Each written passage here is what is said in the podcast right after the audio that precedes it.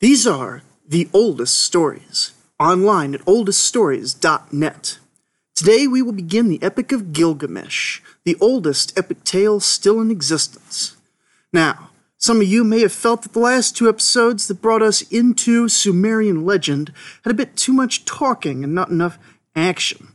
And while Gilgamesh is fully capable of a good long speech, we will see that he is just as capable of smash bang action as any modern hero.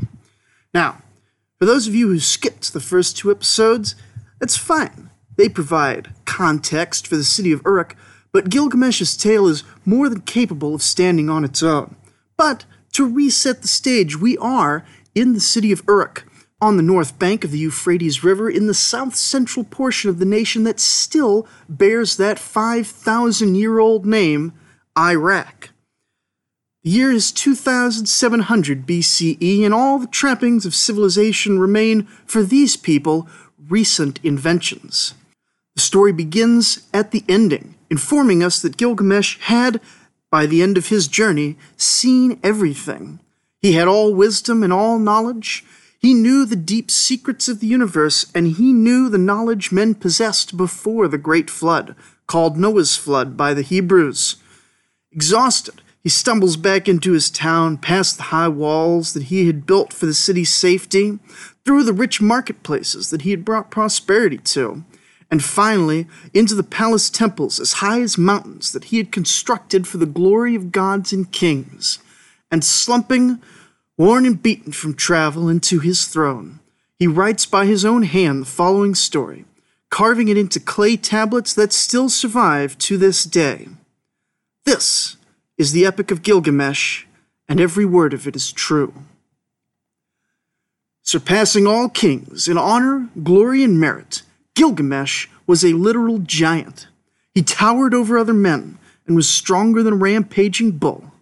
Through physical prowess alone, he was able to win victories in battle, defeating whole armies right at the vanguard, then personally tearing holes through city walls to break a siege. He had the strength to personally clear the rubble from collapsed mountain passes and stood easily nine feet tall. Of course, he was also beautiful, perfectly formed face and chiseled muscles to make Schwarzenegger jealous. His hair flowed in a bountiful harvest down his shoulders, and his beard was like a god itself. Not that his beard was like a god's beard, mind you, no, no. His beard was like a god itself. He was king over Uruk by right of descent from the gods, being the son of King Lugalbanda from last episode, whose own father was Shamash the sun, as in the actual burning disk of the sun, not merely god of the sun. And his mother was the goddess of cattle, Ninsun, a deity of prosperity and civilization, as well as of maternal affairs. Famously, he is two thirds divine and one third man because his mother is fully a god and his father only partially so. This is a significant category among mythic figures because it puts him in a unique category, a matter which will be coming up many times throughout the epic. Gods are, of course, fully divine, while your typical demigod hero, like Hercules or Arjuna, are exactly half and half. Now, while Gilgamesh is not full god, and thus experiences many mortal limitations, he's well above a typical demigod, thus exceeding his natural category.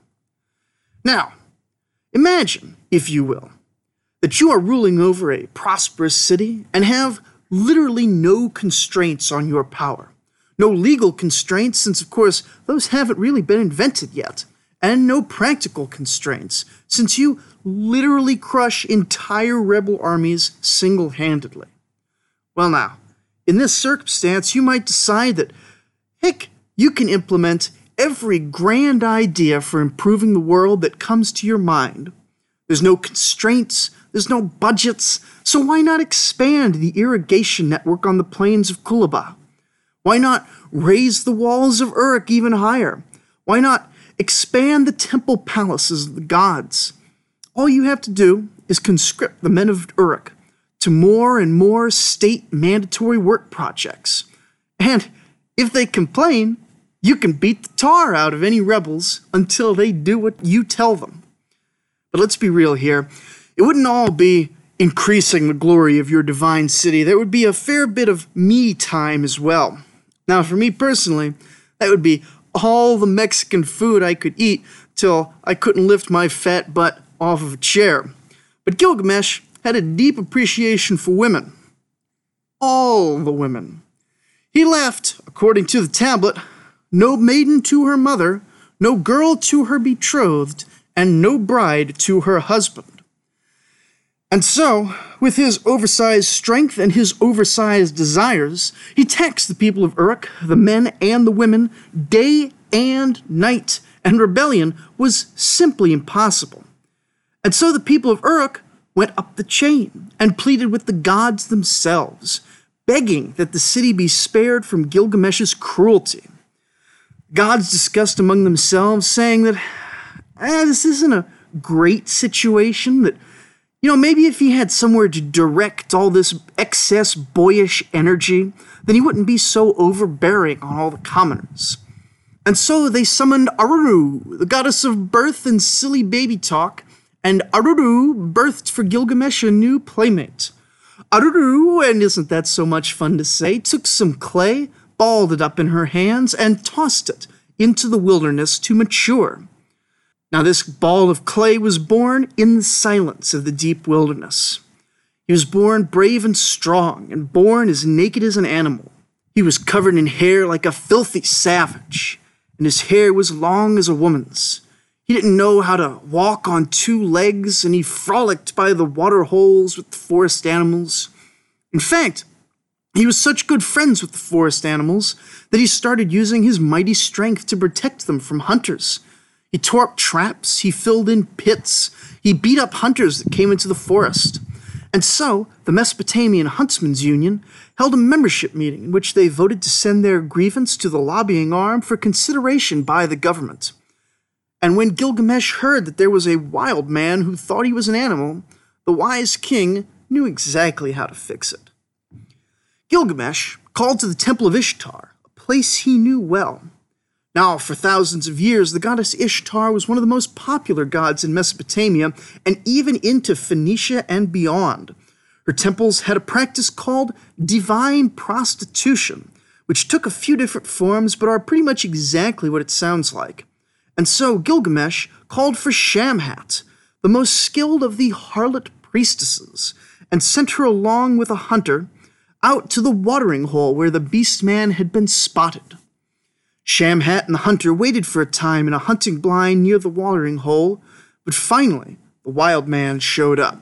The hunter helpfully pointed out the eight foot tall mountain of muscle, but Shamhat was already up out of the hunting blind. She knew her business, but more importantly, at first sight of him, she knew her pleasure too.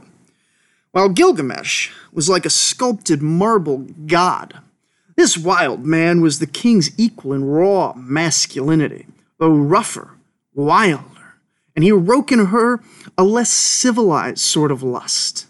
Her robes were already falling off by the time the wild man saw her, and of course, this was the first human woman he'd ever seen, not to mention the fact that she was the most beautiful woman in the Temple of Ishtar.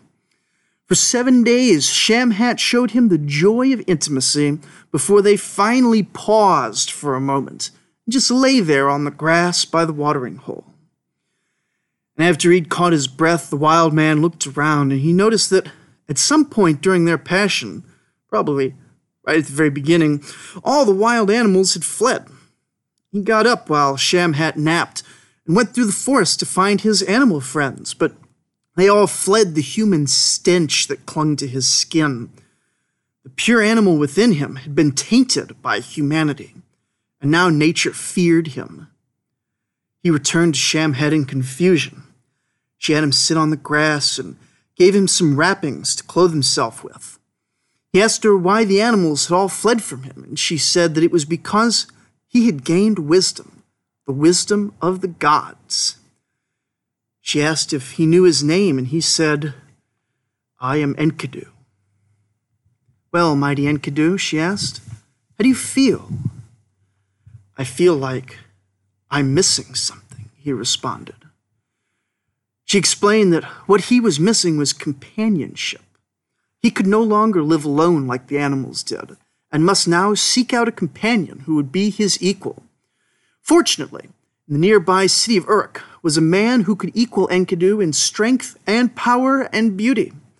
So she offered to take Enkidu to the city of Uruk, and completely smitten by her, he nodded in eager willingness. Along the way, they stopped at a shepherd's hut. Both were starving after seven days of heavy exertion, so they went in to get a meal from the shepherds. As they walked into the hut, the shepherds looked up at Enkidu and shouted in shock, By all the gods of Uruk, he is massive! This fellow is almost as tall as King Gilgamesh and maybe broader at the shoulders. Careful he doesn't wreck the roof of my hut just by standing up straight. On top of what mountain did you find this giant, priestess? She explained that they were headed to Uruk to meet the king and needed food for the journey. The shepherds, unwilling to refuse either a wealthy, beautiful priestess or an eight foot tall, muscle bound giant, laid out bread and wine for the guests.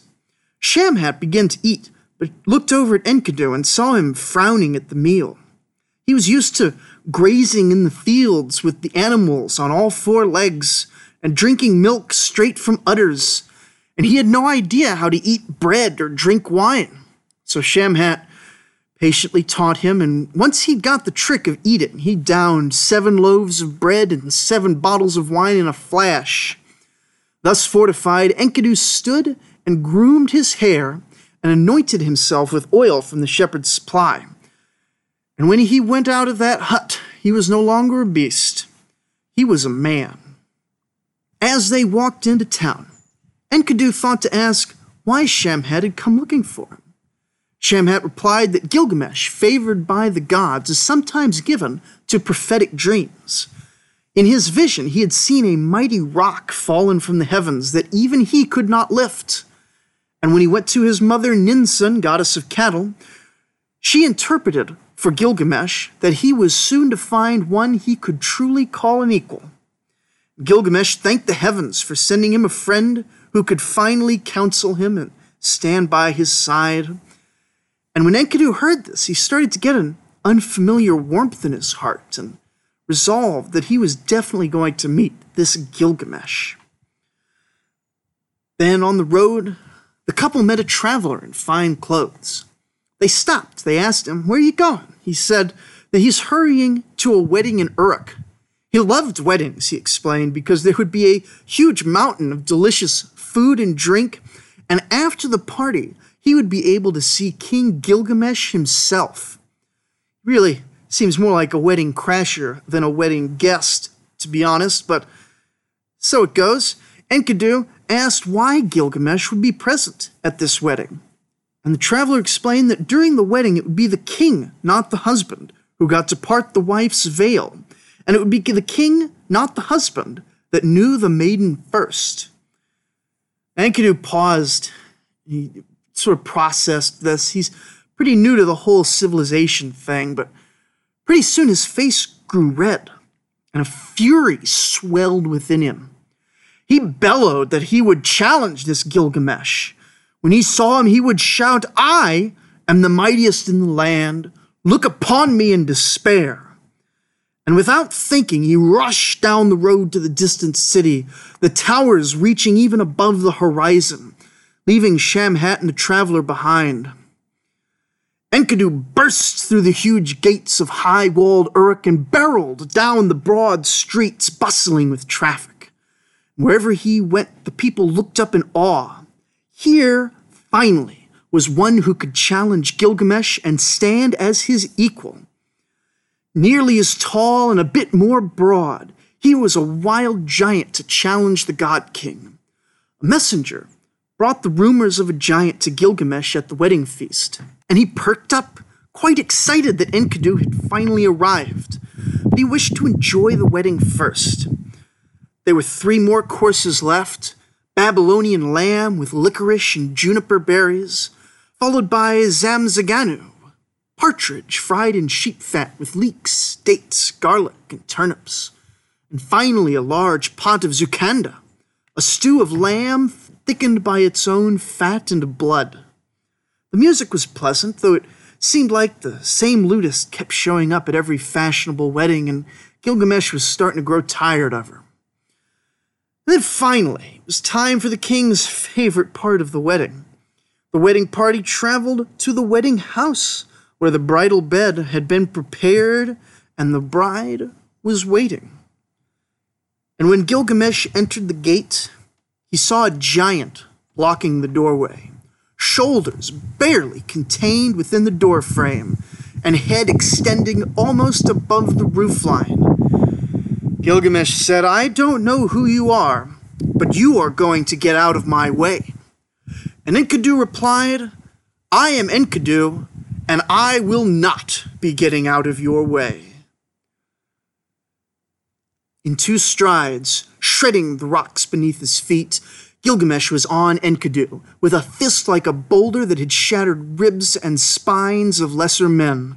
Enkidu caught it square, the impact of fist and palm sending a shockwave that shattered the wooden door frames but failed to move Enkidu a single inch. Stepping forward, Enkidu grabbed Gilgamesh and in a single sweep hurled him against the brick fence, shattering the masonry beneath the mighty king. Gilgamesh stood up and, dusting himself off, grinned an evil grin as he faced the obstacle. Enkidu made ready and growled with feral joy as he squared off against the tyrant. In short order, the wedding house collapsed around them, the bride escaping out a back window, and they grappled in the rubble. Enkidu would rip support pillars from their foundations and swing 200 pound logs like child's toys, while Gilgamesh used the uneven terrain to bait his wild opponent into hidden pitfalls, though Enkidu's wily cunning would see him wiggle free at the last minute to unleash a hail of blows against the king, who stoically endured to find the next opening. Without pause, they grappled and hammered into each other in the wreckage of the once pleasant cottage, while the sun sank slowly into the sky the orange of sunset slowly changing into the blues of moonlight shining against their sweat soaked skin. Muscle strained against muscle, and flesh pressed tight against flesh, until finally wise Gilgamesh was able to catch wild Enkidu overstretched along a tripping beam. With a kick to the thigh, he felled the giant and brought his knee to Enkidu's neck. Gilgamesh had defeated Enkidu. Both breathed heavily, frozen in the moment, and the heavy breaths turned to deep laughter as both men reveled in their exertions. Enkidu said, There is none like you in the world, mighty Gilgamesh. Truly, you have the favor of the gods. And so Gilgamesh stood and gave him a hand up, and the two men embraced like brothers. And the next morning, the very first thing Gilgamesh wanted to do with his new friend was show him off to his mother, Ninsun, goddess of cattle. She looked at Enkidu and said, I am so glad, I am so glad my son has finally met a companion worthy of him. I heard of your battle together. Goodness, I heard it all the way here in the palace. And now seeing you in person, I'm sure that you are going to be a good friend to my son. But Enkidu stood in the grand hall of the Temple Palace complex and wept deeply, his whole body shaking and rivers poured from his eyes. Gilgamesh's eyes grew wide at this unexplained sight, and he went to tenderly clasp his friend's hand. Enkidu, what's wrong? What's making you weep like this? And Enkidu turned to Gilgamesh, and he said, I know of your ambitions now, mighty king. I know what you seek to accomplish, and I fear I don't have the strength or courage that you have. I don't think I can stand by your side in the darkest hours, and I don't think I can help you in the battles to come. Gilgamesh sighed and looked compassionately in Enkidu's eyes. There Enkidu saw the winning charisma of the mightiest king in the world, and Gilgamesh said, Trust me, Enkidu. Together we will accomplish immortal deeds. And what are those immortal deeds that Gilgamesh has planned? What is it that has Enkidu so unmanned? Tune in next time to find out as we continue with the adventures of Gilgamesh and Enkidu. But for this episode, I wanted to pause here and consider the more timeless parts of this chunk of the story. We've covered here the first clay tablet and half of the second, and in this we have seen just how similar the people of 5,000 years ago were to us today, and in a few ways, just how alien is their life. Now, most obviously, in the latter category is the mere existence of the temple prostitutes of Ishtar, but more generally, the gender politics is fascinating, complicated, and something I am mostly going to leave as an exercise for the listener at home. For sure, I don't think a single one of the 400 surviving clay tablets from the Sumerian period would pass the Bechdel test, but here specifically, Gilgamesh sees it as a step up to go from exerting himself upon every single woman in the world's largest city to exerting himself with a single worthwhile man. And now that he can wrestle with Enkidu, he appears to lose interest almost entirely in bed wrestling. There are parallels here with later Greek conceptions of masculinity. We see, in a way, the origin of bros before hoes. To move now to the category of universals in this story, the plot here is truly timeless. Passion, fighting, tyranny. The Epic of Gilgamesh has always been a crowd pleaser and would almost seem derivative now if they made a movie of it and just slapped the Marvel logo up on top. But of course, this is literally the oldest version of this sort of story that we have, with fragments of the story dating back perhaps as late as 2500 BCE, for a story meant to take place sometime around 2700 to 3000 BCE. Essentially, the first tablet is a porno, followed by a kung fu fight.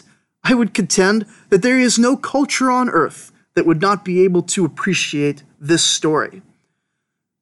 But the most important theme to mention here is the question of what makes a man or really the answer to that question, since they don't even ask it, they just set about answering it in the formation and taming of the hero Enkidu. Human intimacy, clothing, human food, and grooming were, according to the ancient Sumerians, the four things that set a man apart from an animal. Better for sure than Aristotle's featherless biped and preceding it by about two millennia. And even today, there are aspects of it that resonate with modern sensibilities. It seems odd that Enkidu would need to be taught to eat bread, since I have fed human food to dogs and birds and squirrels without any lengthy instruction. Though, you could also see, perhaps, that here at the dawn of human civilization, the act of domesticating cats and dogs by feeding them table scraps could bring those animals closer in a sense, to humanity. Clothing and grooming are fairly obvious, since even though other animals groom, the transition from hairy animal to well groomed and well clothed human is one that's easily apparent to any eye. Finally, the idea that it is human intercourse that creates the smell that frightens animals is a fascinating interpretation, and one that goes all the way back to those gender roles of ancient Sumeria. And for sure, both women in this story are defined, in a sense, by their wombs. One is consort and one is childbearing mother, but both are also seen as strongly civilizing influences. Shamhat most obviously and most directly, but as mentioned previously, Gilgamesh's mother Ninsun is a goddess of cattle, but also more broadly of wealth, prosperity, and the pastoral economy required to generate the food surplus that feeds the world's first metropolis. In any case, now that history's first bromance is formed, next time we will look at some of the exciting adventures of Gilgamesh and Enkidu, a storytelling staple of ancient Mesopotamia. Thank you for listening.